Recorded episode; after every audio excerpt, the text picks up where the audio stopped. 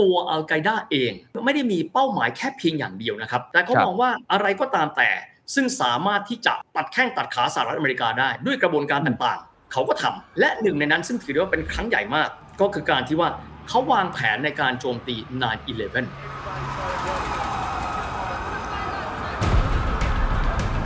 Oh shit! ใครคือตาลีบัน ใครคืออัลกอฮิดะบินลาเดน มาจากไหน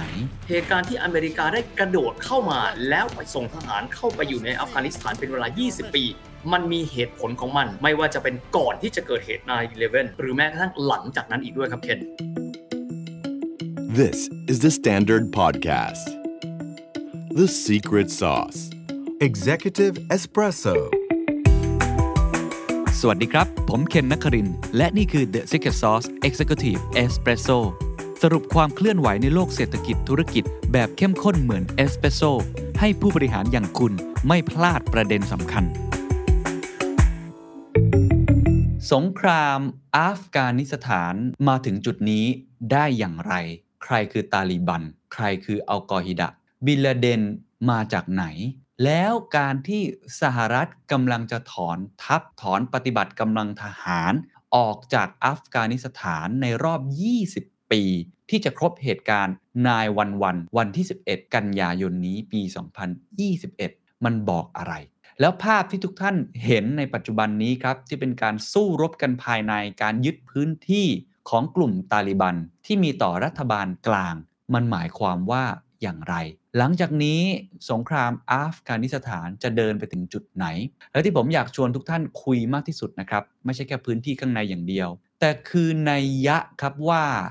หมากกระดานที่สหรัฐใช้ในการแผ่ขยายอำนาจและอิทธิพลของการเป็นมหาอำนาจตลอด 20 ปีที่ผ่านมานั้น มันกำลังจะจบลง หรือเขามีแผนอื่นๆ จะเดินต่อ กระดานตรงนี้อัฟกานิสถานพื้นที่ตะวันออกกลางตรงนี้ จะกลายเป็นพื้นที่ของอะไร ในมุมมองของสหรัฐ หรือตัวละครใหม่อย่างจีน วันนี้ผมชวนคุยไม่ใช่แค่เหตุการณ์ที่เราได้อ่านข่าวกันในปัจจุบันครับ แต่ว่าพาย้อนกลับไปเล่าถึง background เล่าถึงปูมหลังที่มาที่ไป แล้วก็ตัวละคร ทุกท่านจะได้เข้าใจเหตุการณ์นี้มากขึ้น และจะได้ทราบเรื่องของภูมิรัฐศาสตร์ หรือนัยยะที่จะส่งต่อไปหลังจากนี้ ชวนคุยกับเฮียวิทย์สิทธิเวคินท่านเดิมครับ สวัสดีครับเคน สวัสดีทุกท่านนะครับ สวัสดีครับ เย่ในที่สุดก็ได้กลับมาเจอกันอีกครั้งนะครับ พอมีเรื่องราวร้อนๆของต่างประเทศ ผมจะนึกถึงเฮียวิทย์คนแรกเลยนะครับ ผมเข้าสู่คำถามเลยนะครับเฮียวิทย์อืมก่อนที่จะไปเล่าสู่เหตุการณ์ปัจจุบันแล้วก็เล่าประวัติศาสตร์ไทม์ไลน์ซึ่งทำให้เราเข้าใจมากขึ้นเนี่ยเอาตัวละครก่อนดีกว่าครับ ตัวละครสำคัญสำคัญในสงครามครั้งนี้เนี่ยเราต้องเข้าใจใครบ้างครับอ่าเบื้องต้นเลยนะครับสหรัฐอเมริกานี่เรารู้อยู่แล้วนะครับ แล้วก็กลุ่มที่เขาเรียกกันว่ากลุ่มตาลิบันนะครับเอาอืมตรงนี้ก่อนถามว่าตาลิบันคือใครบางคนเรียกกันว่า รัฐบาลตาลิบัน บางคนครับเรียกกบฏตาลิบัน เอาอย่างนี้ก่อนละกันว่า ตาลิบันคือเป็นกองกำลังหนึ่งกองกำลังนะครับที่อยู่ในอัฟกานิสถานกันด้วย จริง ๆ แล้วอัฟกานิสถานก็จะมีรัฐบาลกลางอยู่ที่คาบูล แต่เป็นรัฐบาลที่มีพื้นที่ค่อนข้างเล็ก ถึงแม้จะได้รับการสนับสนุนจากอเมริกา แต่ว่าทางด้านตาลิบันเนี่ยก็มีกองกำลังที่แข็งแกร่งมาก อันนี้หนึ่งก่อนนะฮะครับสองครับเราคงจะได้ยินกลุ่มอัลกออิดะบางคนเรียกอืมอัลไกด้าเนี่ยนะฮะผมก็ไม่รู้ว่าอ่านยังไงที่แน่ชัดนะฮะ อันนี้เป็นกลุ่มที่มาจากต่างประเทศไม่ใช่ชาวอัฟกานิสถานโดยพื้นฐานนะครับ ผู้นำเขาแต่เดิมคือโอซามาบินลาเดนเป็นชาวซาอุดิอาระเบีย ผู้นำคนปัจจุบันหลังจากที่โอซามาบินลาเดนได้ตายไปแล้วเนี่ยนะฮะชื่อว่าอัลซาเวฮิรีเป็นคนอียิปต์นะครับเพียงแต่ว่าทางด้านของกลุ่มอัลกออิดะนี้ให้การสนับสนุนรัฐบาลตาลิบัน เมื่อให้การสนับสนุนนั้นเขาเป็นพันธมิตรกัน เอาสองอย่างนี้ก่อน แต่พอเป็นพันธมิตรกันแล้วเนี่ย เหตุการณ์ที่อเมริกาได้กระโดดเข้ามา แล้วไปส่งทหารเข้าไปอยู่ในอัฟกานิสถานเป็นเวลา 20 ปี มันมีเหตุผลของมัน ไม่ว่าจะเป็นก่อนที่จะเกิดเหตุ9-11หรือว่าก่อนหน้านั้นหรือแม้กระทั่งหลังจากนั้นอีกด้วยครับเคนเพราะนั้นอัลกออิดะกับตาลิบันใช่ไหมแล้วก็อีกฝั่งหนึ่งก็คือฝั่งรัฐบาลกลาง หรือว่าฝั่งสหรัฐอเมริกา อันนี้คือตัวละครหลักๆที่ที่เรากำลังเห็นอยู่นะครับ ผมว่าต้องย้อนกลับไปเลย ราะว่าอืมทุกครั้งที่เห็นเหตุการณ์การสู้รบกันตั้งแต่เหตุการณ์นายวันวันมา มันก็จะงงๆว่าถ้าไม่นับเรื่องนายวันวันเนี่ยสหรัฐไปเกี่ยวอะไรด้วย แล้วมันเกี่ยวกันตอนไหนอะไรยังไงชีวิตเล่าตั้งแต่ต้นเลยนะครับว่าประเทศอัฟกานิสถานเนี่ยก่อนหน้านี้ทราบว่าไม่ได้ชื่อนี้ด้วยนะฮะมันมีความไปเป็นมาที่มาที่ไปอย่างไรครับ ขอเล่าภาพกว้างๆนะครับว่า ถ้าเราจะเข้าใจการเมืองหลังสงครามโลกครั้งที่สองต้องบอกแบบนี้ มหาอำนาจเขามองแผนที่โลกทั้งหมดเนี่ยเป็นเหมือนกระดานหมากรุก ถ้าเกิดมองแบบจีนคือเป็นมองเป็นกระดานหมากล้อม มีความหมายว่านอกเหนือไปจากแผ่นดินแม่ของตัวพวกเขาเอง เขาจะต้องมีการขยายอำนาจอืมขออนุญาตย้อนไปถึงสมัยหลังสงครามเย็นคือจบสงครามโลกครั้งที่สองปั๊บเคนครับหรือว่าท่านผู้ฟังคงจะจำกันได้ว่ามวยคู่ใหญ่เฮฟวีเวทของโลกก็คือสหรัฐอเมริกาและสหภาพโซเวียตถูกไหมฮะสหภาพโซเวียตเองก็มีการขยายพื้นที่ของตัวเองออกไปนะครับหนึ่งในพื้นที่ที่พวกเขามีการขยายอำนาจไป ก็คือพื้นที่ทางใต้บ้านเขาใต้บ้านเขาก็จะมีกลุ่มประเทศที่มีชื่อลงท้ายคำว่าสถานเนี่ยหกเจ็ดประเทศด้วยกัน หลักๆ เลย ประเทศที่เขาสามารถที่จะผนวกเข้าไปอยู่ในสหภาพโซเวียตได้มีอะไรกันบ้างคาซัคสถานอันนี้ติดกับเขาเลยใหญ่มากทาจิกิสถาน ทาจิกิสถานนะครับเติร์กเมนิสถาน อุซเบกิสถาน และก็มีอยู่ 2 ประเทศ ที่สหภาพโซเวียตเข้าไปไม่ได้ครับ คืออัฟกานิสถานกับปากีสถานอะหลายๆสถานไม่ต้องคิดเรื่องอื่นนะฮะเอาเป็นตอนนี้เราโฟกัสที่อัฟกานิสถานกันก่อน แน่นอนโซเวียตเองก็บอกว่า อยากขยายอำนาจของตัวเองลงใต้ไปจากประเทศอื่น ๆ อีก ก็บอกว่าเป้าหมายต่อไปก็คือประเทศอัฟกานิสถานนั่นเอง เอาครัจุบดนี้ก่อนก่อนหน้านั้นนะครับทางด้านของอัฟกานิสถานเองเนี่ยนะครับก็มีการปกครองก็คือด้วยระบอบกษัตริย์ของเขาอะนะฮะแล้วก็อยู่กันมาค่อนข้างสงบสุขก็จวบจนตอนนั้นแหละครับหลังจากระบอบกษัตริย์ปั๊บก็มีการรัฐประหารมีการตั้งสาธารณรัฐไป จนกระทั่งปี 1979 ครับสหภาพโซเวียตบอกว่า ส่งกองทัพแดงลงใต้ไปและไป ยึดครองพื้นที่อัฟกานิสถานไปด้วย ลองคิดดูอืมแล้วกันครับ ประเทศเขาแต่เดิมอยู่กันมาค่อนข้างสงบสุข พอโซเวียตเข้าไปก็เป็นเหมือนปฏิกิริยาของทุก ๆประเทศนั่นแหละครับ แล้วเราจะมีการปลดแอกจากพวกกลุ่มโซเวียตนี้อย่างไรกันบ้าง แต่ต้องบอกนะครับว่านักรบของอัฟกานิสถานเนี่ยนะครับและความเหนียวแน่นรวมถึงภูมิประเทศของพวกเขาเนี่ยทำให้รัสเซียมีการส่งทหารไปหลายแสนนายมาก และมีความสูญเสียมหาศาลจนกระทั่งพูดว่า ถ้าอเมริกาเจอมวยถูกคู่อย่างเวียดนาม สหภาพโซเวียตมวยถูกคู่ก็คืออัฟกานิสถานนี่แหละครับ อ๋ออยู่คือบริบทคล้ายๆ กันเลยเข้าไปลบเท่าไหร่ก็ชนะสักทีส่งกำลังเข้าไปเท่าไหร่ไม่ตายก็กลับมาพิการ เราไม่สามารถที่จะเผด็จศึกได้ ถามว่าการที่ไม่สามารถเผด็จศึกได้เนี่ยหลักๆ บางคนก็บอกเป็นปัจจัยทางด้านภูมิศาสตร์เพราะภูเขาเยอะอันนี้ว่ากันอีกทีหนึงแต่ว่าในเวลานั้นเนี่ยกลุ่มที่เขาต้องการที่จะปลดแอกตัวเองออกจากสหภาพโซเวียตมีหลายกลุ่มครับก็ต้องบอกว่าชื่ออาจจะจำได้ไม่หมด แต่ว่ากลุ่มที่เด่นๆเลยนะครับก็เช่นกรณีของกลุ่มมูจาฮิดีน อันนี้ถือว่าเป็นกลุ่มใหญ่ คำถามหลายครั้งเวลาที่เราดูนะครับความรุนแรงในประเทศเหล่านี้เราจะถามครับเราเงินที่ไหนซื้ออาวุธวะถูกไหมฮะประเด็นแบบนี้ครับผมอยากจะมองย้อนกลับไปในช่วงกรอบเวลาดังกล่าวคือสงครามเย็นถูกไหมฮะเมื่อสหรัฐอเมริกาจากวอชิงตันส่งสายตาเหี่ยวไป สหภาพโซเวียตใช้พื้นที่นี้และต้องการขยายอำนาจอย่ากันนั้นเลย เราส่งเงินและส่งอาวุธไปให้ความช่วยเหลือพวกกลุ่ม ซึ่งต่อต้านสหภาพโซเวียตจะดีไหมนะครับโอ้มีภาพภาพหนึ่งเลย ซึ่งเกิดมาผมไม่เคยเห็นเลย เป็นการพบกันระหว่างอดีตประธานาธิบดีสหรัฐในเวลานั้น กับกลุ่มมูจาฮิดีนที่ทำเนียบขาวครับ และประธานาธิบดีคนนั้นมีชื่อว่าโรนัลด์เรแกนนะครับอืมปฏิบัติการที่สหรัฐอเมริกาให้การสนับสนุนกลุ่มมูจาฮิดีนเรียกว่าไซโคลน Operation เวลาที่อเมริกาต้องการขยายอำนาจและใช้กลุ่ม CIA เนี่ยนะฮะ ในการที่จะเข้าไปปฏิบัติการในต่างประเทศเพื่อต้องการขยายอำนาจอิทธิพลนี้เนี่ยเขาจะเรียกว่าเป็นปฏิบัติการ เช่นไซโคลนแบบนี้เป็นต้น ปฏิบัติการอาร์แจ็คในอิหร่านก่อนหน้านั้น หรือว่าปฏิบัติการ Neptune Spear ซึ่งใช้ในการฆ่าโอซามาบินลาเดนซึ่งเดี๋ยวจะเล่าด้วยนะฮะอันนี้เรียกว่าปฏิบัติการไซโคลนส่งอาวุธเข้าไปให้ จนกระทั่งปีประมาณสัก 1986 ครับมิคาเอลกอบาชอฟ ผู้นำสูงสุดของสหภาพโซเวียตตอนนั้นบอกว่า งบประมาณของโซเวียตไม่ไหวแล้วในการที่จะ อุ้มประเทศซึ่งอยู่ภายใต้อิทธิพลของตัวเองไม่ว่าจะเป็นยุโรปตะวันออกก็ดี หรือแม้ทั้งสงครามในอัฟกานิสถาน จึงได้มีการตัดสินใจในการที่จะถอนทหารออกจากหลายพื้นที่ ลดอิทธิพลของตัวเองลง และการถอนทหารสหภาพโซเวียตจนครบสำเร็จที่อัฟกานิสถานก็คือในปี 1989 นั่นเองคำถามคือออกไปแล้วครับ ใครเป็นรัฐบาลล่ะครับ อืมถูกไหมฮะก็เหมือนกับประเทศปกติครับ พอไปปั๊บกลุ่มต่างๆ ในประเทศ ซึ่งโอเคก่อนหน้านั้นอาจจะมีการจับอาวุธเพื่อที่จะต่อสู้กับทางด้านสหภาพโซเวียต ตอนนี้หันมามองหน้ากันแล้วผมสิต้องเข้าไปอยู่คาบูล พวกเราจะต้องมีการสถาปนารัฐของเราขึ้นมา แน่นอนอุดมการณ์ของแต่ละกลุ่มไม่เหมือนกันมูจาฮิดีนได้รับการสนับสนุนจากทางสหรัฐอเมริกาครับแต่ว่านอกเหนือไปจากนี้ก็มีกลุ่มอื่นๆ เช่น กลุ่มตาลิบัน ในเรื่องของตัวรายละเอียดอุดมการณ์ก็อาจจะมีการแตกต่างกันบ้าง แต่ทีนี้ก็คือว่าเป็นคนละกลุ่ม เพราะฉะนั้นในช่วงเวลาดังกล่าวหลังจากที่โซเวียตถอนทหารแล้วครับ จึงเกิดเหตุการณ์ที่เคนเคยพูดเมาสักครู่เนี่ยคล้ายๆสามก๊กอะครับอ๋อ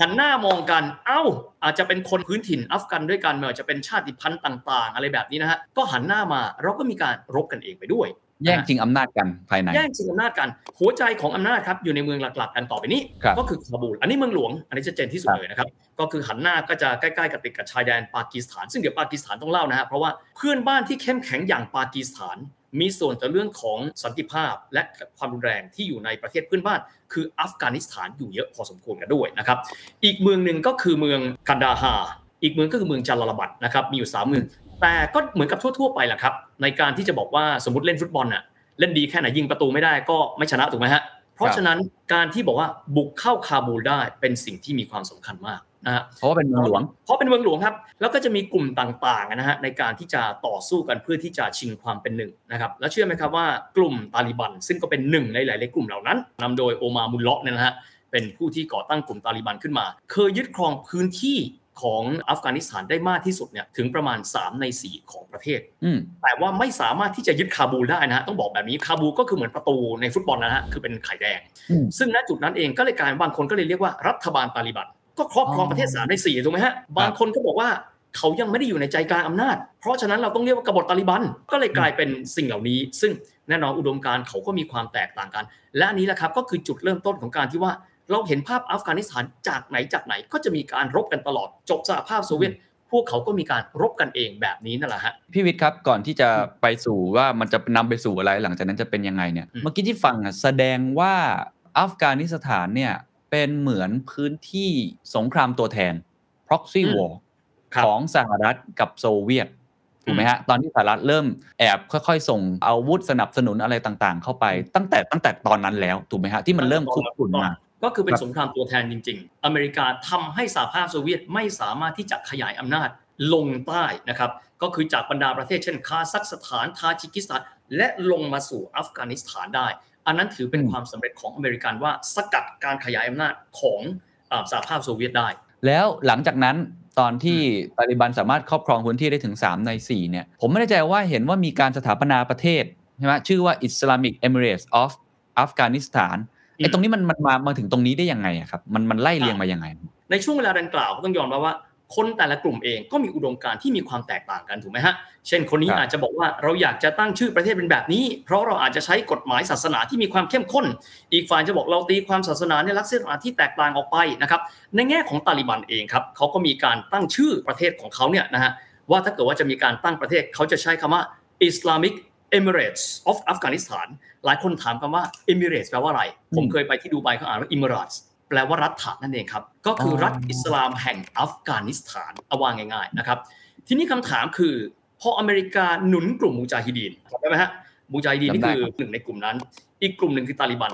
คำถาครัมบคือคนที่ได้รับการสนับสนุนจากรัฐบาลสหรัฐเนี่ยควรที่จะต้องชนะสงครามเหนือกลุ่มอื่นสิ เพราะตาลิบันเองไม่ได้รับการสนับสนุนจากมหาอำนาจเพราะว่าโซเวียตไปแล้วถูกไหมฮะ ถูกครับ ประเด็นก็คือตอนนี้แหละครับที่มีกลุ่มอีกกลุ่มหนึ่ง ซึ่งเป็นทั้งกลุ่มทุน และให้การสนับสนุนทางด้านอาวุธ เข้ามามีบทบาทในพื้นที่อัฟกานิสถานด้วย กลุ่มนั้นครับมีชื่อว่ากลุ่มอัลไกดานั่นเองครับอ๋อเข้าใจแล้วเพราะฉะนั้นอัลไกดาก็โผล่มา เพราะฉะนั้นคนก็จะถามว่าอัลไกดาเขาไม่ใช่อัฟกานิสถานเลย พื้นฐานเขาไม่ใช่นะครับอืมพื้นฐานของเขาเนี่ยก็คือเอาโอซามาบินลาเดนนะครับ ซึ่งก็เป็นหนึ่งในแกนนำนี้เนี่ยต้องบอกแบบนี้เขาเป็นคนซาอุดิอาระเบียครับเพนคนซาอุดิอาระเบียโดยธรรมชาติแล้วซาอุดิอาระเบียก็คือเป็นพันธมิตรที่ใหญ่ที่สุดของสหรัฐอเมริกาในพื้นที่อ่าวเปอร์เซียอ่าวอาระเบียถูกไหมฮะแล้วทำไมคนอย่างโอซามาบินลาเดน ซึ่งเป็นชาวซาอุดิอาระเบีย ถึงได้มีการระดมทุน คือบ้านเขารวยนะฮะต้องบอกก่อนนะฮะบ้านเขาเป็นเศรษฐีมีการนำเอาทรัพยากรไม่ว่าจะเป็นทางด้านของเงินก็ดี แล้วก็ทางด้านของอาวุธเนี่ย ส่งให้กับอัฟกานิสถานอืมประเด็นเป็นแบบนี้ครับขออนุญาตมองย้อนกลับไปนิดนึงอันนี้เราพูดถึงอัลไกดาแล้วนะฮะว่าเขาเกิดขึ้นมาได้อย่างไรครับสหรัฐอเมริกาเองก่อนหน้าที่จะเข้าไปมีความเกี่ยวพันกับการกับอัฟกานิสถานต้องยอมรับว่าพวกเขาเนี่ยมีเสาหลักอยู่ในตะวันออกกลางสองเสาด้วยกันเสาที่หนึ่งคือซาอุดิอาระเบีย ซึ่งเป็นประเทศที่ใหญ่ที่สุดแล้วในภูมิภาคดังกล่าวเขาใหญ่กว่าประเทศไทยประมาณ 4 เท่า ของเราประมาณ 5 0 0แสนกว่าตารางกิโลเมตรซาอุดิอาระเบียนี่ประมาณ 2 ล้านกว่าตารางกิโลเมตรนะฮะเป็นประเทศที่ใหญ่ยักษ์มากแสนยานุภาพนี่เยอะมาก อีกหนึ่งประเทศครับ ซึ่งถือว่าเป็นพันธมิตรที่ใกล้ชิดกับเขามาก นั่นคืออิหร่านครับอืมสมัยพระเจ้าชาร์ลส์อิหร่านหลายคนคงจะจำกันได้ ในตอนนั้นน่ะซึ่งสหรัฐอเมริกาเองนะครับทำให้พระเจ้าชาเนี่ยซึ่งก่อนหน้านั้นเนี่ยเป็นประมุขแห่งรัฐสหรัฐอเมริกาใช้ปฏิบัติการชื่อว่า RJAX ในการโค่นล้มอำนาจของนายกรัฐมนตรีที่ได้รับการเลือกตั้งของอิหร่าน รัฐประหารเสร็จปั๊บดึงพระเจ้าชาขึ้นมาเป็นประมุขเต็มตัว และเป็นพันธมิตรที่ใกล้ชิดมากของอเมริกา ก็มีความหมายว่าณเวลานั้นอเมริกาก็จะมีพันธมิตรที่แข็งแกร่งถึง 2 ประเทศ ยักษ์ใหญ่มากๆ แต่หลังจากนั้นครับ คนซาอุดิอาระเบียบางคนก็มอง โอ้โห เขาใช้วิธีนี้ในการที่จะเข้ามาครอบงำภูมิภาคของเรา นอกเหนือไปจากนี้ในปี 1990จำได้ไหมครับ สงครามอ่าวเปอร์เซียอ่าครับเขาก็มองว่าทำไมโลกตะวันตกจึงใช้ความรุนแรงกับภูมิภาคของเขา อันนี้ยังไม่นับแผลเก่านะฮะ เรื่องการที่เข้าไปให้การสนับสนุนอิสราเอลนะฮะเพราะฉะนั้นก็จะมีกลุ่มเนี่ยอย่างเช่น กรณีของอัลไกดาเนี่ยมองการกระทำของสหรัฐอเมริกาว่าเป็นการพยายามที่จะแผ่ขยายอำนาจของโลกตะวันตก มาสู่โลกภูมิภาคตะวันออกกลาง เพราะฉะนั้นเนี่ยโอซามาบินลาเดนเป็นคนซาอุดิอาระเบียจริงนะครับครับแต่ไม่ได้มีความหมายว่าเขามีความเห็นเหมือนกันกับรัฐบาลซาอุดิอาระเบียนะฮะอืมเพราะฉะนั้นก็เลยเอาทั้งเงินมีการ supply ทั้งอาวุธเนี่ยนะครับ ส่งไปให้กับทางด้านของอัฟกานิสถานพูดง่ายไปช่วยรบ กับกองกำลังมูจาฮิดีน ซึ่งก่อนหน้านั้นเคยได้รับการสนับสนุนจากสหรัฐอเมริกาคำถามครับ ก็ในเมื่อเป็นคนซาอุดิอาระเบียแล้วเนี่ยและสหรัฐอเมริกาเนี่ยเป็นพันธมิตรที่ดีมากกับราชอาณาจักรซาอุดิอาระเบีย แล้วซาอุดิอาระเบียทำยังไง กรณีนี้ อเมริกาคงไม่ปล่อยไว้แล้วครับ ก็มีการพูดคุยกับซาอุดิอาระเบีย แล้วก็มีความพยายามในการที่จะถอดถอนสัญชาติซาอุดิอาระเบีย ของโอซามาบินลาเดน โอซามาบินลาเดนจึงไม่สามารถที่จะพำนักอยู่ที่ซาอุดิอาระเบียได้ และก็ย้ายนะครับก็คือข้ามทะเลแดงครับ ทะเลแดงก็ครัคือบเป็นทะเลอ่าที่ขั้นระหว่างซาอุดิอาระเบียกับแอฟริกานะครับแล้วก็จำเป็นต้องไปพำนักที่ประเทศซูดาน ก็ใช้เป็นพื้นที่ในการที่จะมีปฏิบัติการของกลุ่มอัลไกดากันด้วยนะครับเพราะฉะนั้นตอนนี้เราจะเข้าใจแล้วครับว่าอัลไกดาคือใคร ไม่ใช่ชาวอัฟกันโดยโดยพื้นฐานนะครับกับทางด้านของตาลิบัน ซึ่งก็เป็นรัฐบาล ซึ่งต่อสู้กันกับอีกกลุ่มหนึ่งคือมุจาฮิดินสองอันนี้เขาเป็นพันธมิตรกันนะครับอันนี้ก็คืออย่างน้อยที่สุดเราจะได้เข้าใจว่า ตัวละครที่มีความเกี่ยวข้อง และเป็นฝ่ายแอนตี้อเมริกานั้นคืออะไรนั่นเองครับเคนโอ้โห เห็นภาพทะลุปูโป่งแล้วครับอืมแล้วก็เข้าใจแล้วว่าทำไมอัลกออิดาจึงต่อต้านสหรัฐอเมริกา และทำไมโอซามาบินลาเดนที่จริง ๆ เป็นคนซาอุดเนี่ยจึงมีความคิดที่ต่อต้านอเมริกา แล้วก็ใช้พื้นที่อื่น เพราะว่าถูกอัปเปหิหรืออะไรต่างๆเนี่ยกดดันให้ออกมาจากประเทศบ้านเกิดตัวเอง แล้วก็ไปปฏิบัติการอะไรต่างนอกประเทศนั่นเลยครับเคนถูกต้องเลยๆทีนี้หลังจากนั้นผมคิดว่าคงต้องพูดถึงจุดเปลี่ยน สำคัญมากๆ ที่เป็นที่สั่นสะเทือนไปทั้งโลกก็คือเหตุการณ์นายวันวันเหตุการณ์นั้นเนี่ยโอ้มันผมเด็กมากเลยครับเฮียอืมอืมเล่าเล่าให้ฟังได้ไหมว่ามันปะทุขึ้นมาเนี่ยมันเหตุปัจจัยอะไรมันเกิดจากอะไรนายวันวันนี่ก็อย่างที่เคนบอกนะครับ อันนั้นก็ 20 ปีที่แล้วนะครับนายวันวันเนี่ยต้องยอมรับอย่างนะว่าคนส่วนใหญ่จะไม่เข้าใจสถานการณ์ในเรื่องของตัวอัฟกานิสถานเนยนะครับ แต่ทั้งนี้ก็ต้องยอมรับว่าตัวอัลไกดาเอง ไม่ได้มีเป้าหมายแค่เพียงอย่างเดียวนะครับ ไม่ได้มีเป้าหมายเพียงแค่ว่าทำให้ตาลิบันเนี่ย ขึ้นเป็นรัฐบาลในอัฟกานิสถาน แต่เขาครับมองว่าอะไรก็ตามแต่ซึ่งสามารถที่จะผมใช้คำนี้แล้วกัน ตัดแข้งตัดขาสหรัฐอเมริกาได้ ด้วยกระบวนการต่างๆ เขาก็ทำและหนึ่งในนั้นซึ่งถือได้ว่าเป็นครั้งใหญ่มาก ก็คือการที่ว่าเขาวางแผนในการโจมตี 9/11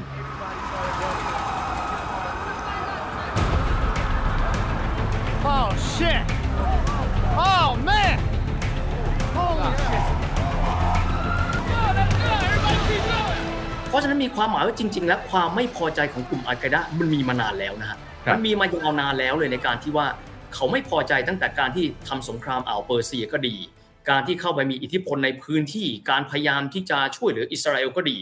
และตอนนั้นซึ่งต้องยอมรับว่านักการทูตอเมริกันเองก็ได้มีการคุยกันแล้ว บอกแบบนี้บอกว่าน่าจะต้องมีอะไรที่รุนแรงเกิดขึ้น เพราะก็แน่นอนว่าทางด้านอเมริกาเองเนี่ยเขาคงจะมีความพยายามในการที่จะเคลื่อนไหวในภูมิภาคต่างๆอยู่แล้ว การข่าวของเขาก็คงจะดี แต่ต้องยอมรับนะครับว่า การปฏิบัติการของอัลไกดาเกิดมาซึ่งคำคำหนึ่ง ซึ่งเราจะได้ยิน และมันมีความสำคัญคือคำว่า lone wolf ครับเคนอื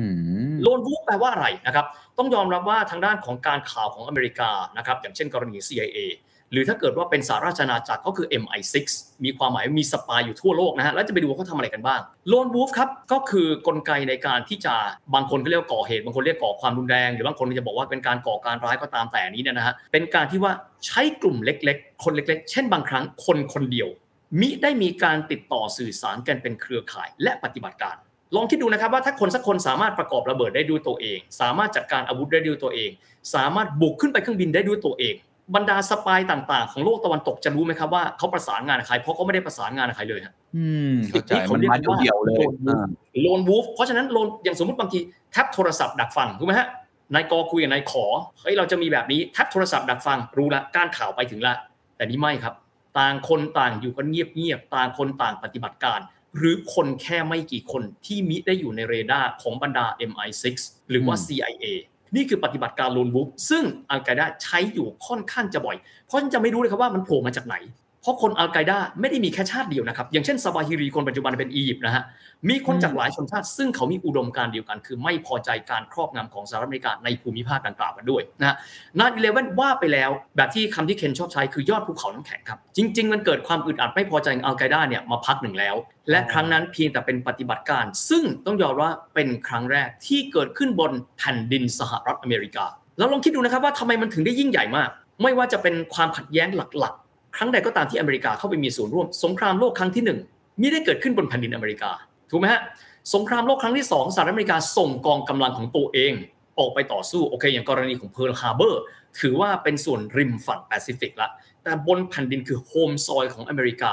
ถ้าเกิดว่านอกจากเรื่องของกองทัพอังกฤษซึ่งไปปกครองเมื่อสมัยนานมากมาแล้วนะฮะตั้งแต่ก่อนจอร์จวอชิงตันประกาศเอกราชมานี้เนี่ยหรือว่าสงครามกลางเมืองซึ่งสู้กันเองเนี่ยนะฮะหลังจากนั้น ไม่เคยมีเหตุการณ์ใดที่มีกองกำลังต่างชาติ ไปสร้างความรุนแรงในแผ่นดินอเมริกาได้เท่าครั้งนั้นเออบาจงริงครั้งเราลืมนะครับว่าแผ่นดินเขาไม่เคยไม่เคยต้องเจอกับเออภัยสงครามบนบ้านเขาเลยนะฮะนั่นเป็นครั้งแรกนะฮะคือเขาไปลุกลุกบ้านคนอื่นหมดแหละส่วนส่วนใหญ่ แต่ครั้งนั้นเป็นครั้งแรกที่เขาโดนคนอื่นมาลุกบ้านตัวเอง ถูกต้องครับ แล้วก็คือผมใช้คำว่าแทบจะเรียกว่าเป็นหัวใจ เพราะนั่นคืออะไรครับแมนฮัตตันนิวยอร์กซิตี้ครับอ ย่างกรณีครับเพิร์ลฮาร์เบอร์คือฐานทัพของกองทัพเป็นของนาวิกโยธินถูกไหมฮะแต่กรณีเนี้ยไปที่ heartland และก่อให้เกิดความสูญเสียกับพลเมืองอเมริกันนะครับคือ civilian นะครับคือไม่ใช่กำลังทหาร และครั้งนั้นก็ถือว่าหลายฝ่ายก็นั่งมองเหมือนเป็นการแบบเข้ามาถึงบ้านนะฮะการข่าวทำไมไม่รู้ เพราะต้องไม่ลืมนะครับว่าไม่ใช่เฉพาะตึกแฟดโวลเทรดนะครับยังมีความพยายามในการที่จะไปเพนตากอนหลายหลายๆครั้งด้วยกัน แน่นอนว่าสามารถระงับความเสียหายได้ระดับหนึ่ง แต่การบุกเข้าไปโจมตีตึกแฟดเป็นการบอกให้รู้แล้วครับว่า การข่าวของอเมริกามีปัญหา หลังจากนั้นคนจะจำกันได้ว่าเกิดการโจมตีด้วยรูปแบบของ anthrax ก็ด้วยลักษณะของโลนวูฟหลังจากนั้นมีการโจมตีที่บาหลี มันแปลว่าอะไรครับ การข่าวของสหรัฐอเมริกาและโลกตะวันตกในเวลานั้นน่ะอยู่ในสภาพที่มึนงงครับอืมเพราะไม่รู้ว่าโลนวูฟและการกระทำของอัลไกด้าเนี่ยเขาจะทำอะไรต่อ มันเลยเป็นความท้าทายที่อเมริกาเนี่ยเต้นมากๆ นี่แหละครับคือสาเหตุที่ว่า ผมจำภาพได้เลยครับว่า ตอนนั้นในปี 2001 นะครับก็คือเดือนกันยายนวันที่ 11 นี้เนี่ยฮะภาพที่เผยแพร่ไปทั่วโลก ไม่มีใครเคยคิดว่าจะเกิดเหตุการณ์นั้นจำได้ไหมครับประธานาธิบดีสหรัฐอเมริกาตอนนั้นคือจอร์จ W. บุชก็คือผู้ลูกครับกำลังนั่งอ่านหนังสืออ่านนิทาน ให้เด็กในโรงเรียนเด็ก ๆ ฟังอยู่ แล้วก็มีคนไปกระซิบบอกข้างๆหู President ก็เยือกเย็นมากฟัง process อันนี้ถือเป็นเหตุการณ์โจมตีที่แทบจะเรียกว่ายิ่งใหญ่ที่สุดแล้วครับ ที่สหรัฐอเมริกาเสียหน้ามาก ในกรณีดังกล่าวนะครับแล้วก็หลังจากนั้นถ้าเราดูปฏิทินคือไม่ถึง 1 เดือนดีครับ ก็คือ first air bomb ไปที่อัฟกานิสถานเลย อืม เพราะฉะนั้นต้องชวนคุยต่อครับ หลายคนคงเห็นแหละว่าเหตุการณ์ในวันๆมันสั่นสะเทือนโลกอย่างไร แล้วก็มันมีปฏิบัติการโต้กลับนะครับตอบโต้จากสหรัฐอย่างไรบ้าง แต่อยากให้เฮียอธิบายอีกสักครั้งหนึ่งก็ได้ครับว่า เหตุการณ์ในครั้งนั้นเปลี่ยนภูมิทัศน์ หรือว่าเปลี่ยนที่คิดในการทำปฏิบัติการของ สหรัฐนโยบายการต่างประเทศเนี่ยนโยบายทางการทหารเนี่ยเปลี่ยนไปโฉมหน้าไปมากแค่ไหน แล้วหลังจากนั้นมันมันมีอะไรเชื่อมโยงต่อมาครับ ต้องใช้คำว่ามันเป็นการขยายพื้นที่นะครับ เราขอมองย้อนกลับไปนิดนะครับว่าจำกันได้นะครับว่าสงครามอ่าวเปอร์เซีย สงครามอ่าวเปอร์เซียในครั้งปี 1990 คือการขยายอำนาจไปยังพื้นที่ประเทศอิรัก อิรักนี่ก็มีพื้นที่ติดกับซาอุดิอาระเบียอยู่ระหว่างซาอุดิอาระเบียกับอยู่ระหว่างอิหร่านจบปั๊บสถานการณ์ถือว่าค่อนข้างโอเค หลังจากนั้นครับ ทางด้านของอเมริกาพอเจอสถานการณ์แบบนี้ต่อไป จึงมีการโฟกัสเพิ่มเติมขึ้นไปยังพื้นที่อัฟกานิสถาน ต้องบอกแบบนี้ว่าครั้งนั้นถ้าอเมริกาไม่ทำอะไรกลุ่มอัลไกด้าเลย เสียหน้ามากอืมต้องใช้คำว่าถ้าไปดู statement ของประธานาธิบดีอเมริกันคนใดก็ตามแต่นะครับแม้ว่าพลเมืองของเขาจะบาดเจ็บเพียงแค่ปลายเล็บเขาก็รับไม่ได้แล้ว One year ago, I ordered additional troops to serve in this country that was the staging ground for the 9 11 attacks. All of those troops are now in place. And thanks to your service, we are making important progress. You are protecting your country, you're achieving your objectives. You will succeed in your mission. ในกรณีนี้แทบจะเรียกว่าไม่ต้องไปมีความเกี่ยวโยงกับภูมิภาคใด ๆ เลยนะฮะ ถ้าไม่มีปฏิบัติการใด ๆ เลย ในการที่จะสั่งสอนกลุ่มอัลกออิดาแต่ปัญหาคือเขาอยู่ไหนแล้วครับ ถูกไหมฮะอืมเพราะกลุ่มอัลกออิดาต้องยอมรับว่า ณ เวลานั้นพันธมิตรที่ใกล้ชิดที่สุดของอัลกออิดาก็คือรัฐบาลตาลิบันไงครับ นี่คือสาเหตุที่ทำไมทางด้านของสหรัฐอเมริกาครับ จึงจำเป็นที่จะต้องบอกว่าติดต่อไปกับทางด้านของตาลิบัน ส่งตัวโอซามาบินลาเดนมาให้กับเรา ส่งไหมล่ะครับไม่เป็นเพื่อนกันขนาดนี้ครับอืมตาลิบันเองก็ไม่ส่งสิครับ ไม่ส่งแล้วเกิดอะไรขึ้นจำนะ9-11 ก็คือวันที่ 11 กันยายน ไม่ถึงเดือนครับ 7 ตุลาคมครับ มีการที่จะส่งกองกำลังไปโจมตีนั่นเป็นครั้งแรกเลย คือไม่ถึง 1 เดือน มีความหมายว่าจำเป็นที่จะต้อง pay bill ในแง่ของก็คือต้องคิดบัญชีกับทางด้านของฝ่ายตาลิบัน แล้วก็อัลไกดาแน่นอนที่สุดครับว่าในช่วงเวลาดังกล่าวจึงเข้าไป engage กับสงครามในอัฟกานิสถานอย่างเต็มรูปแบบไปด้วย หลักๆเลยครับ เป็นเชิงสัญลักษณ์ผมเรียกแบบนี้ ลองคิดดูแล้วกันว่าประเทศที่สื่อได้ว่ามหาอำนาจต้องต้องบอกแบบนี้นะครับเคนว่าคำว่ามหาอำนาจแปลว่าอะไร ผมไม่เคยรู้คำนี้มาก่อนเลยนะ ต้องบอกว่าโชคดีมากเพราะว่าได้เจออาจารย์ศุภวุฒิสายเชื้อท่านเป็นคนอธิบายคำนี้ มหาอำนาจมีความหมายว่าประเทศที่สามารถที่จะเปิดฉากแนวรบสงครามได้สองแนวรบพร้อมๆ กันในเวลาเดียวกัน สงครามโลกเห็นไหมฮะอเมริกาเปิดแนวรบแปซิฟิกกับเปิดแนวรบแอตแลนติกได้สองสงครามในเวลาเดียวกัน นี่คือมหาอำนาจนะครับอืมขณะนั้นอเมริกาเองเนี่ยยังโรมรันพันโตอยู่ในพื้นที่ของอิรักและพื้นที่อื่น ๆ ในโลก แต่ในเวลานั้นไม่ได้ จัดสรรทหารของเรา นาวิกโยธินของเรา และไปล่าโอซามาบินลาเดนยุติความอหังการกลุ่มอัลไกดาให้ได้อืมครั้งนั้นเป็นเชิงสัญลักษณ์ครับ เพราะไม่งั้นอเมริกาจะเอาหน้าไว้ที่ไหนล่ะครับอืมถูกไหมฮะส่งไปเสร็จปั๊บต้องยอมรับว่าเป้าหมายหลักๆ เลย ก็คือการจับโอซามาบินลาเดนให้ได้ครับต้องยอมรับเพราะว่าผลประโยชน์ของอเมริกาในอัฟกานิสถานถ้าเทียบกับอื่น ๆ แล้วเนี่ย เช่น กรณีของซาอุถือว่าน้อยนะครับ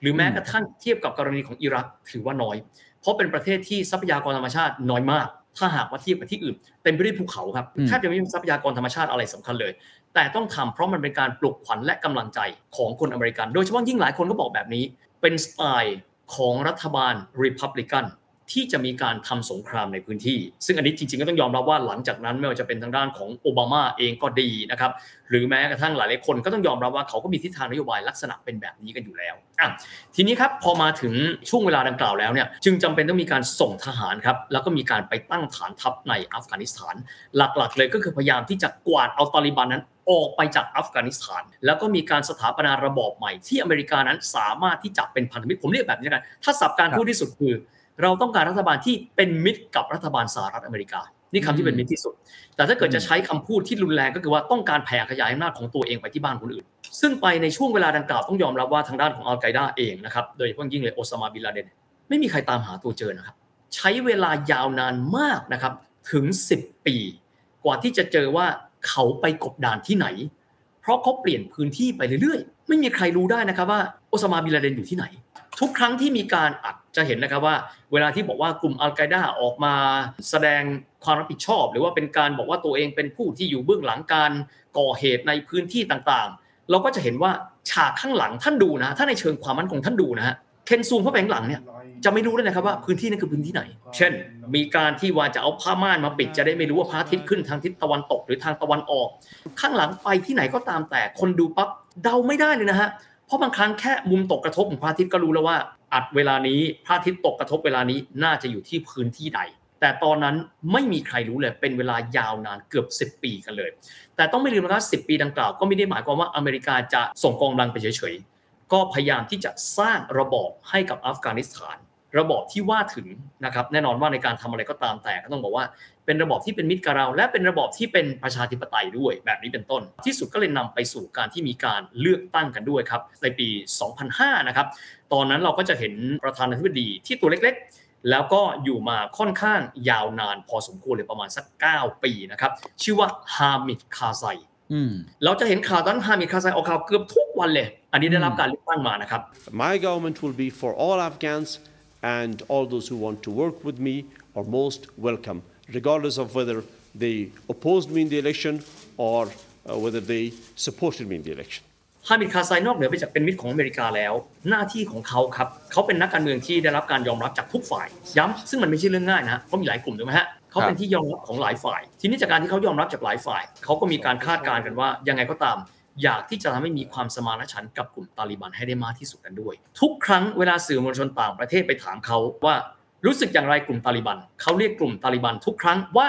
พี่น้องของเรา เพราะเขาเป็นคนที่มีความหวังนะครับว่า ถึงแม้ตาลิบันจะมีกำลังอยู่ตลอดเวลาแต่ว่าตอนนั้นถูกกองกำลังนาโต้กับสหรัฐได้สะกดอยู่ ของเขายังไงก็ตามแต่ที่สุดกองกำลังพวกนี้วันหนึงต้องถอนไป แต่สิ่งที่ยังอยู่คือคนที่เป็นชาวอัฟกันเผ่าต่างๆ และกลุ่มต่างๆ ต้องเป็นหนึ่งเดียวครับ อืมอืมนี่คือยังนะครับมีความหวังอยู่ว่าจะ ทำให้เกิดสมานฉันท์เกิดขึ้นได้ ทีนี้ต้องถามต่อฮะว่าจุดเปลี่ยนเหตุการณ์สำคัญหลังจากที่ส่งกองกำลังเข้าไปบุกแล้วเนี่ย ปี 2011 นะฮะสามารถที่จะตามล่าหาตัวบิลลาเดนได้ แล้วก็หลายคนก็เห็นภาพเนาะที่โอบามา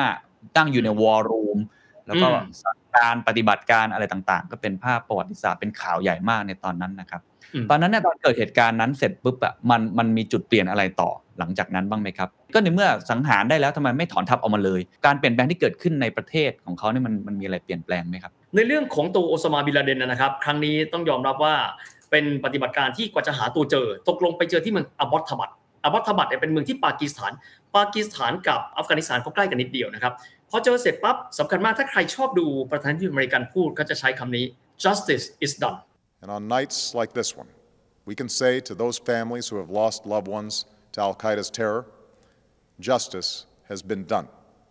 ความยุติธรรมเกิดขึ้นแล้ว อันนั้นมีความบล็อกรถที่หนึ่ง แต่อยู่ดีๆ จะไปถอนทหารเพราะว่าฆ่าคนคนเดียวคงไม่ได้ สิ่งที่เขาทำก็คือบอกว่าเขาเข้าไปตลอด อเมริกาต้องพูดว่าเขาเข้าไปเป็น peacekeeping force นะครับ อเมริกาก็ต้องบอกแบบนี้เสมอว่า ไม่ได้เราเข้าไปแล้วเนี่ยนะครับ เราจำเป็นที่จะต้อง ดำเนินการจนกระทั่งกระบวนการสันติภาพเกิดขึ้นในอัฟกานิสถาน ช่วงเวลาดังกล่าวเนี่ยเป็นช่วงเวลาที่ฮามิดคาไซยังอยู่ จริง ๆ แล้วทางด้านของอัฟกานิสถานสามารถที่จะค่อนข้างที่จะผนึกได้ แต่อย่างที่ครับบอกครับมหาอำนาจเวลาเขามองแผนที่โลกเขามองไปเลยครับกระดานหมากรุกนะฮะพื้นที่นี้เป็นของเขาอืมเขายังมีพื้นที่เขาอยู่ แล้วก็ยังมีนาโต้กันอยู่ โดยที่แน่นอนที่สุดครับ ก็จะเป็น peacekeeping force ก็คือความพยายามในการที่จะร่วมมือกันเนี่ยนะครับ กับทางด้านของรัฐบาลของคาไซ ในการสถาปนาให้ประเทศนี้มีความเป็นเอกภาพคำว่าความเป็นเอกภาพหนึ่งในนั้นคือ การที่ทำให้กองกำลังติดอาวุธตาลิบัน ยุติการสร้างความรุนแรง บางฝ่ายก็บอกแบบนี้ ตาลิบันหยุดง่ายเหมือนเหมือนกันละครับ ถ้าหากรัฐบาลกลางอื่น รัฐบาลกลาง และกลุ่มติดอาวุธคนอื่นๆ หยุดไปด้วย ก็ต้องยอมรับว่าโดยธรรมชาติก็ไม่ได้มีการหยุดนะฮะอเมริกาเขาก็เลยอยู่ตรงพื้นที่ตรงนั้น ในขณะที่ฮามิดคาไซเองนะครับก็หมดวาระนะครับก็ 2 วาระตั้งแต่ปี 2004 ถึงอ่า2005 ถึง 2014 จากนั้นก็ครัจะบมีการเปลี่ยนผู้นำลงไปด้วย แต่สหรัฐอเมริกาเองนะครับก็ยังอยู่ในพื้นที่ดังกล่าวต่อไป ขออนุญาตบอกด้วยนะครับว่าเรื่องของการเดินหน้าของสหรัฐอเมริกาเนี่ยณเวลานั้นมีศัพท์อยู่คำหนึ่งที่เขาใช้ตลอดคือ war of terror อืมก็เป็นการประกาศสงครามกับที่เขาใช้คำนี้นะฮะสหรัฐอเมริกาพูดว่ากับ ทางด้านของผู้ที่ใช้ความรุนแรงหรือว่าก่อการร้ายกันด้วยนะครับ แล้วก็หนึ่งคำซึ่งเป็นคำที่เกิดขึ้นมาตอนนั้นในเชิงการตำหนิอเมริกาในการที่เขาไปคุกคามเขาเรียกว่าอเมริกาดูเหมือนจะเป็นประเทศที่มีสิทธิพิเศษของโลก กล่าวคือสามารถทำ preemptive war preemptive มีความหมายว่ายังไม่มีใครมาบุกรุกเลย แต่อีกฝ่ายหนึ่งเนี่ยเห็นว่าคุณจะบุกอเมริกาแล้วหรือคุณเป็นภัยคุกคาม อเมริกาส่งกองกำลังไปเลย โดยที่ไม่มีใครตำหนิแล้วก็จะมีเพื่อนๆก็คือนาโตและสหราชอาณาจักร เข้าไปร่วมด้วยอืมอเมริกาเองก็ใช้วิธีนี้อย่างเช่น ถ้าเกิดเราไปดูกรณีของอิรักเองกว่าที่จะถอนทหารออกมาจากอิรักหลังจากการบุกในปี 2003 ก็ใช้เวลายาวนานเช่นเดียวกัน พูดง่ายจะมีการตรึงกำลังสหรัฐเอาไว้เนี่ยในหลากหลายพื้นที่ในพื้นที่ที่เขาต้องการที่จะขยายอิทธิพลนั่นเองครับ เมื่อกี้พอฟังแล้วเราก็น่าจะคิดตามต่อครับว่าหลังจากหมดอำนาจของฮามิดคาร์ไซ 2014 เนี่ย ผมทราบมาว่าจริงนาโต้ก็มีการถอนทหารออกมา เหลือแค่สหรัฐกับอังกฤษเอาไว้นะครับ ไทม์ไลน์ตอนนั้นน่ะหลังจาก 2014 มา มันมีความพยายามที่จะสร้างสันติภาพจะสมานฉันท์กันอย่างไร แล้วมันเกิดอะไรขึ้นครับว่าทำไมในปี 2020 ที่สหรัฐก็เลยตัดสินใจที่จะทำสนธิสัญญาที่จะสงบศึกหรืออะไรก็ตามที่แบบเกิดขึ้นครับมันมันมันเกิดอะไรขึ้นครับ ต้องยอมรับแบบนี้ก็เคนว่าหลังจากนั้นเองนะครับทางด้านของอัฟกานิสถานเองนะครับก็จะมีผู้นำชื่อว่าอัชราฟกานีจากวันนั้นก็อยู่มาจนกระทั่งถึงวันนี้สหรัฐอเมริกาเองนะครับกับทางด้านของนาโตจริง ๆ แล้วผมต้องบอกแบบนี้ว่า การที่ส่งกองกำลังไปยังพื้นที่ใช้เงินเยอะมากนะครับอืมถ้าไปดูภาพตอนที่ก็มีการย้ายฐานทัพออกเนี่ยต้องพบว่ามันใช้เงินมหาศาลเพราะฐานทัพมันเนี่ยเป็นเมืองเมืองหนึ่งมีร้านอาหาร มีร้านแฮมเบอร์เกอร์ มีร้านเบียร์ มีโรงหนัง เหมือนกับเป็นเมืองเมืองหนึ่งเลยนะเพราะฉะนั้นใช้เงินสนับสนุนค่อนข้างเยอะ จริง ๆ นาโตเองก็มองว่าก็สถานการณ์ก็ค่อนข้างที่จะควบคุมได้แล้ว แล้วก็เริ่มต้นในการพิจารณา ย้ำนะครับคำว่าการถอนทหารครับเคนไม่ได้ถอนปั๊บแล้วออกไปหมดเลยนะฮะ ต้องใช้คำนี้ว่า เริ่มต้นถอนทหาร คือลดกำลังลง อย่างเช่นกรณีของนาโตเอง ก็เพิ่งจะเสร็จสิ้นไปนะครับ ก็ภายใต้เลขาธิการคนปัจจุบันคือเยนสโตลเทนแบกก็เพิ่งจะออกไปครบถ้วนนะฮะในขณะที่สหรัฐอเมริกาเอง อันนี้จะแตกต่างไปสักนิดหนึ่งเพราะครั้งนี้ถอนทหารกลุ่มใหญ่ออกไปในครั้งเดียวกัน แต่ต้องยอมรับว่าไม่ได้มีความหมายว่าก่อนหน้านี้ไม่ได้เกิดอะไรขึ้น ก็ยังมีครับการสู้รบกันของกลุ่มต่างๆ กันโดยตลอด แต่ต้องยอมรับว่าดีกรีของมันจากการที่สหรัฐอเมริกาเนี่ยสะกดอยู่ระดับหนึ่งทำให้ตาลิบันเองก็ไม่สามารถที่จะ รุกคืบได้มากนักสักเท่าไหร่กันด้วย แต่ทั้งนี้ทั้งนั้นถ้าถามว่าแล้วมีความพยายามในการที่จะพูดคุยไหม ต้องยอมรับนะครับว่าเห็นภาพและจะเซอร์ไพรส์จริง ๆ มันไม่ได้มีความหมายรบกันตะบี้ตะบันไม่คุยกันเลยนะฮะมันมีการคุยกันมา แล้วก็ภาพที่ปรากฏออกมาคือปีที่แล้วนะฮะจริง ๆ มีแล้วนะฮะสหรัฐอเมริกาก็มีการพูดคุยสงบศึกกับกลุ่มตาลิบันอันนี้ 29 กุมภาพันธ์ของปีที่แล้ว 2020 ก็มีความหมายว่าภายใต้รัฐบาลของโดนัลด์ทรัมป์อยู่ด้วย มีความหมายว่า จริง ๆ แล้วเนี่ยเขาก็ไม่อยากอยู่นานครับ แต่คำว่าอเมริกาเองไม่อยากอยู่นานต้องตั้งคำถามนะครับว่า อยู่มาตั้ง 20 ปีอืมแล้ววันหนึ่งจะถอนไป จะถอนไปไหน ซึ่งอันนี้เนี่ยเราไม่รู้ หรืออาจจะเป็นลักษณะแบบเดียวกันตอนที่ก็มีการถอนทหารจากเวียดนามคือ สู้ไปก็ไม่รู้ว่าจะได้อะไร อันนี้ต้องยอมรับนะครับว่ายังเป็นปริศนาที่ยังไม่มีใครรู้ว่า มันมีความหมายว่าอะไรกันแน่ แต่ทันทีที่มีการส่งสัญญาณครับ สิ่งหนึ่งที่เกิดขึ้นก็คือว่าทางด้านของรัฐบาลกลางเองของทางด้านของกานีอัชรอฟกานีก็บอกว่าอเมริกาท่านถอนทหารไปแล้ว ท่านคิดถึงเราบ้างอ๋อคำว่าคิดถึงเราบ้างแปลว่าอะไรครับ มีความหมายว่านับแต่นี้ทางด้านของตาลิบันเอง ก็จะมีความเข้มแข็งมากขึ้น เพราะไม่มีใครที่จะเข้าไปช่วยกับรัฐบาลกลางรบอีกต่อไปแล้วอ๋อนะฮะตอนนี้มันเลยกลายเป็นเรื่องของศึกของกลุ่มต่างๆ ที่อยู่ในตัวอัฟกานิสถานกันเอง ซึ่งตั้งแต่ที่มีการเจรจากันตั้งแต่กุมภาที่แล้ว ซึ่งก่อนหน้านั้ผมมั่นใจคงจะต้องมีการพูดคุยตลอดว่า พอเถอะเราก็ไม่รู้จะรบกันไปทำไมแล้ว อเมริกาเองก็มีการเจรจากันไปแล้วด้วยนะฮะ แล้วก็จนกระทั่งว่ามาล่าสุด ซึ่งจริงถ้าหากว่าเราไปมองแต่เดือนกุมภาพันธ์ที่แล้ว รวมถึงก่อนหน้านั้นที่มี แต่อาจจะไม่เป็นข่าว มีความหมายมีความพยายามของอเมริกาแหละครับ และสหราชอาณาจักรในการที่อยากจะถอนกำลังออกมาจากภูมิภาคดังกล่าวแล้ว แต่คำถามคือถอนไปแล้ว อเมริกาจะถอนทหารแล้วเอาไปเก็บเอาไว้เฉยๆหรือเขาจะไปภูมิภาคไหน หรือเขาจะไปที่ไหนต่อ อันนี้ยังไม่มีคนรู้ แต่ณเวลานี้ถ้าหากว่าไปมองแผนที่นะครับ ก็คือการรุกคืบของตาลิบันก็จะเข้มแข็งขึ้นเรื่อยๆละครั้งนี้ถือเป็นกิจการภายในละของทางด้านอัฟกานิสถานกันเอง ความท้าทายของการดูแผนที่ในช่วงนี้นะฮะถ้าท่านดูท่านจะอาจจะงงนิดนึงนะเพราะการรุกคืบของกลุ่มตาลิบันเนี่ยนะฮะมันไม่เหมือนแผนที่สามก๊กนะฮะที่แบ่งออกเป็นสามก๊กนี้นะฮะเป็นภูมิภาคก็จะใหญ่ๆเห็นมันสีสีชัดเจนอ่า ถูกต้องครับ เช่นบางทีอยู่ดีก็จะก็จะเป็นจุดต่างๆว่าตาลิบันสีแดงนะแดง เดี๋ยวจะเป็นเหลือง เดี๋ยวก็โผล่มาแดง เดี๋ยวก็โผล่มาเขียว มีความหมายว่าแต่ละแต่ละหมู่บ้านก็จะถูกโจมตีในเวลาที่ไม่เหมือนกันนะครับ คือมันเป็นหย่อมๆมันก็มันเป็นหย่อมๆครับ เหมือนมันแทรกอยู่ซึ่งกันและกันนะนะครับ ซึ่งตอนนี้ก็เลยไม่รู้ว่าตาลิบันเองจะลุกคืบไปถึงไหน แต่ว่าความคืบหน้าอย่างหนึ่งครับ 27 กรกฎาคมที่ผ่านมานี่เอง เห็นภาพครับ รัฐมนตรีต่างประเทศของจีนครับ หวังอี้ หวังอี้ที่หน้าตาหล่อๆนะครับ ผู้ใหญ่ผู้ใหญ่เนี่ยนะฮะ ยืนแล้วก็มีการจับมือกับกลุ่มตาลิบันครับ โอ้นั่นแปลว่าอะไรครับ มีความหมายว่าทางด้านของตาลิบันเองก็รู้นะครับว่า ไม่ว่าเขาจะอยู่ในสถานะที่เป็นรัฐบาลของพื้นที่บางพื้นที่ ฐานะของกบฏของรัฐบาลคาบูล หรือในอนาคตเขาเป็นรัฐบาลทั้งประเทศก็ดี แล้วถ้าเขาบริหารจัดการความสัมพันธ์ระหว่างประเทศไม่ดี เช่น เขาไม่มีมหามิตรเลยเขาจะอยู่ยังไงอย่างที่บอกถ้าหากว่าเราไปดูตัวแผนที่จะพบว่าเขามีพื้นที่ที่ติดกับจีนอยู่นิดเดียว แต่การที่ไปเจอกัน statement สองประเทศจีนอเมริกาเหมือนกันเลย คือ statement ที่บอกว่า ขอให้รัฐบาลตาลิบัน หรือกลุ่มตาลิบัน รักษาสันติภาพและลดความรุนแรงให้มากที่สุด ตอนนี้ก็คือไม่ว่าใครก็ตามแต่ที่จะเข้ามาเป็นมิตรของตาลิบัน หรือฝ่ายใดก็ตามแต่ สิ่งที่อยากเห็นคือสันติภาพซึ่งเกิดขึ้นในอัฟกานิสถาน และก็ไม่ต้องรบกันอีก ไม่ว่าจะเป็นฝ่ายตาลิบัน ซึ่งตอนนี้กำลังได้เปรียบอยู่ หรือว่าฝั่งทางด้านของรัฐบาลคาบูล ของอัชราฟกานีก็ตามแต่ ทุกคนก็อยากที่ให้สังคมของอัฟกานิสถานเนี่ยเดินไปได้หลังจากที่บอบช้ำมายาวนานเป็นเวลาหลายสิบปีแล้วนะครับครับผมมีสองคำถามครับ อันแรกคือตอนที่สหรัฐถอน หรือว่าทำสัญญาสงบศึกกับอืมทางตาลิบันเนี่ยฟังดูก็เหมือนกับทุกอย่างน่าจะโอเค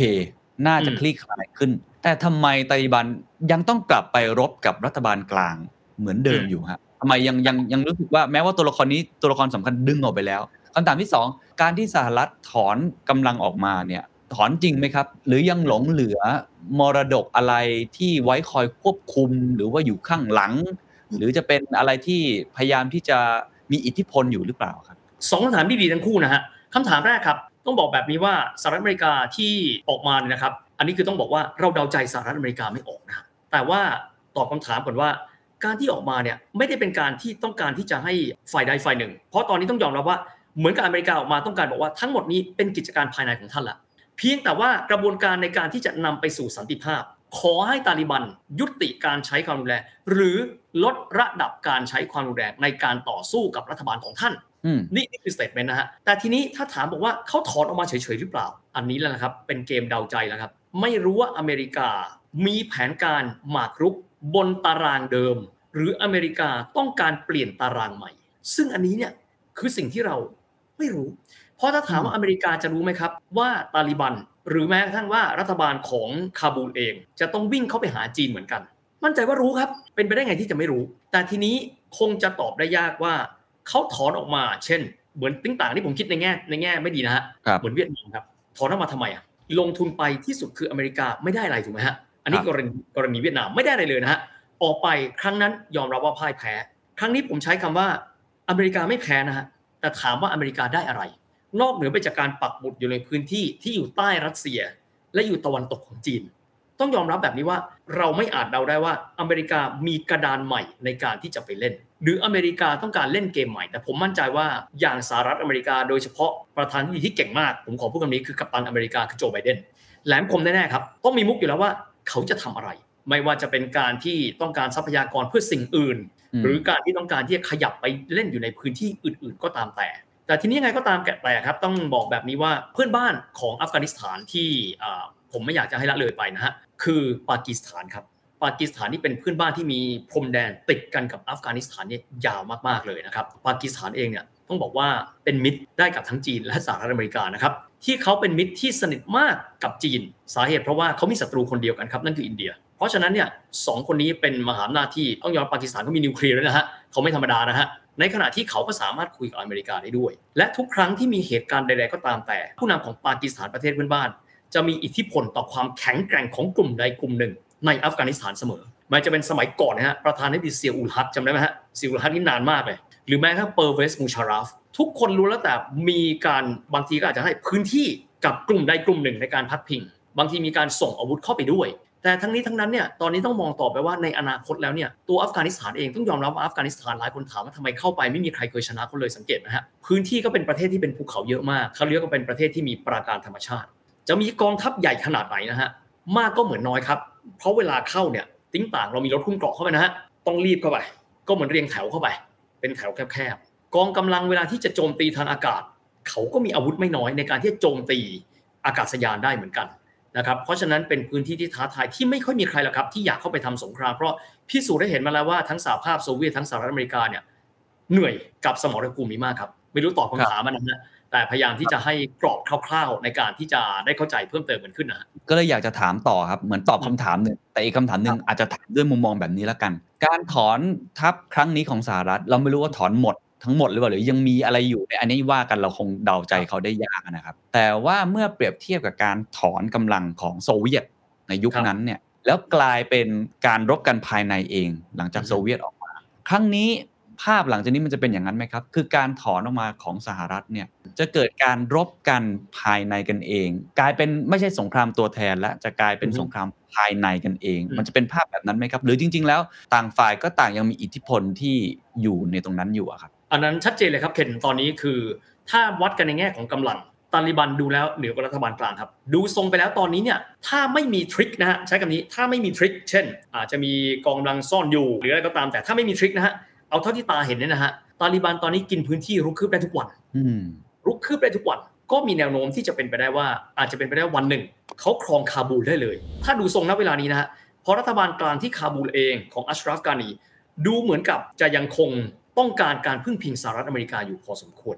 ชัดเจนเลย แต่ทีนี้เนี่ยสมมุติว่าครอบครองไปหมดแล้ว แล้วยังไงต่อเพราะเราต้องยอมรับว่าสิ่งหนึ่งที่ที่ทุกคนก็จะเซอร์ไพรส์มากคือไปอัฟกานิสถานแล้วได้อะไร นอกจากการปักหมุดในพื้นที่ซึ่งเป็นยุทธศาสตร์เพราะว่า อยู่ใต้รัสเซียแค่นิดเดียวก็จะผ่านพวกบรรดารัฐที่ชื่อสถานสถานทั้งหลายนี่นะฮะแล้วก็จะเป็นปากประตูไปสู่จีน ซึ่งก็ก็เป็นพื้นที่แค่นิดเดียว แล้วก็มีปากีสถานอยู่ ซึ่งอันนี้เราคาดเดายากแต่ภาพณเวลานี้ที่เราเห็นนะฮะเป็นสงครามภายในประเทศ เพียงแต่ว่านานาชาติบอกแบบนี้ ไม่ว่าจะเป็นสโตลเทนเบิร์กคือเลขาของทางด้านของนาโต้ก็ดีสหรัฐอเมริกาก็ดี รวมถึงจีนเองก็ดี ขอให้ท่านใช้ความรุนแรงให้น้อยลง มีความหมายว่าคงเห็นแล้วละครับ ทรงเนี้ยเกิดความรุนแรงแน่ๆละแต่ยังไงก็ตามไว้หน้ามหาอำนาจผู้ต้องการสันติภาพในพื้นที่คุณหน่อย อยากให้มันเกิดความรุนแรง เหมือนที่เราเคยเห็นมาในช่วงหลายปีที่ผ่านมาครับ ครับ แล้วสัญญาณพี่วิทย์ดูแล้วยากใช่ไหมครับ ที่จะไม่เกิดความรุนแรงหลังจากนี้ก็คงจะมีการสู้รบกันแบบที่เราเห็นในข่าวเมื่อไม่นานมานี้ ต่อไปเรื่อยน้องเคนถามดีมากครับ อันนี้ผมเปรียบเทียบดูนะฮะเวลาที่ไปติดตามสื่อต่างประเทศจะพบแบบนี้ ถ้าณเวลานี้ยังเป็นฮามิดคาไซอาจจะเป็นไปได้อืม แต่ตอนนี้เป็นอัชราฟกานี ซึ่งต้องยอมรับว่าในหลายครั้งมีคนบอกว่าตามสื่อนะฮะ บอกว่าคาไซเองเหมือนกับไม่ค่อยพอใจเท่าไหร่กับกระบวนการในการจัดการกับความขัดแย้งภายในของอัชราฟกานีอืมแต่อันนี้เนี่ยเราเป็นคนนอกเราจะไม่รู้ชัดเจนว่าท่าทีของอัชราฟกานี หรือว่าผู้นำอื่นๆเนี่ยของเขาเนี่ยเขามีทีท่าอย่างไร เช่นอาจจะบอกว่ามีพี e ทอ a l k ไหมเรามานั่งคุยกันไหมหรือว่าเรามีกระบวนการอื่น หรือว่ารอวันที่ตาลิบันจะบุกเข้าไป แล้วก็รบกันจนทั้งวันหนึ่งฝ่ายใดฝ่ายหนึ่งยึดครองคาบูได้ มันก็คงจะอยู่ที่ว่ามันก็มีอยู่สองหน้านะฮะคือหนึ่งเจรจาพูดคุยกัน กับสองคือการที่ลุยกันไปจนกระทั่งฝ่ายหนึ่งยึดคาบูได้ ทางที่สามนะเวลานี้ต้องขอเรียนตรงว่ายังมองไม่เห็นนะฮะและหลังจากที่ติ้งต่างว่าเป็นฝ่ายอ่าไม่ว่าจะเป็นสันติภาพก็ดี หรือว่าจะเป็นฝ่ายที่ตาลิบันยึดครองประเทศได้ก็ดี ก็ยังไม่รู้ทรงว่าที่สุดแล้ว ในฐานะที่เป็นพื้นที่หนึ่ง ซึ่งเคยเป็นพื้นที่ยุทธศาสตร์ มหาอำนาจจะมองพื้นที่นี้อย่างไร หรือจะปล่อยให้พื้นที่นี้พัฒนาด้วยตัวเขาเองต่อไป อันนี้เป็นสิ่งที่ยากต่อการคาดเดาเหมือนกันนะฮะโอ้เราคงต้องจบการพูดคุยพอดแคสต์ตอนนี้ด้วยคำถามเมื่อกี้ของเฮียนะครับว่า พื้นที่ตรงนั้นที่เป็นเหมือนกระดานหมากรุกมาอย่างยาวนานของชาติมหาอำนาจ หลังจากนี้จะเป็นพื้นที่ของอะไร อันนี้ไม่มีใครรู้จริง ๆ ต้องติดตามกันต่อไป แต่ว่าวันนี้ผมเชื่อว่าหลายท่านก็คงได้ความรู้ แล้วก็ได้ปูมหลัง background อะไรต่างๆ ในพื้นที่ตรงนั้น แล้วก็เข้าใจมากยิ่งขึ้น ต้องขอขอบคุณเฮียวิทย์มากนะครับ ขอบคุณมากครับ ขอบคุณมากนะครับ ขอบคุณมากครับเคนขอบคุณท่านผู้ฟังทุกท่านด้วยนะครับ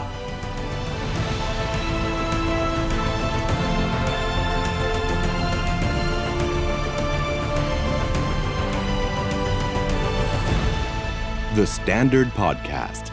eye opening for your ears.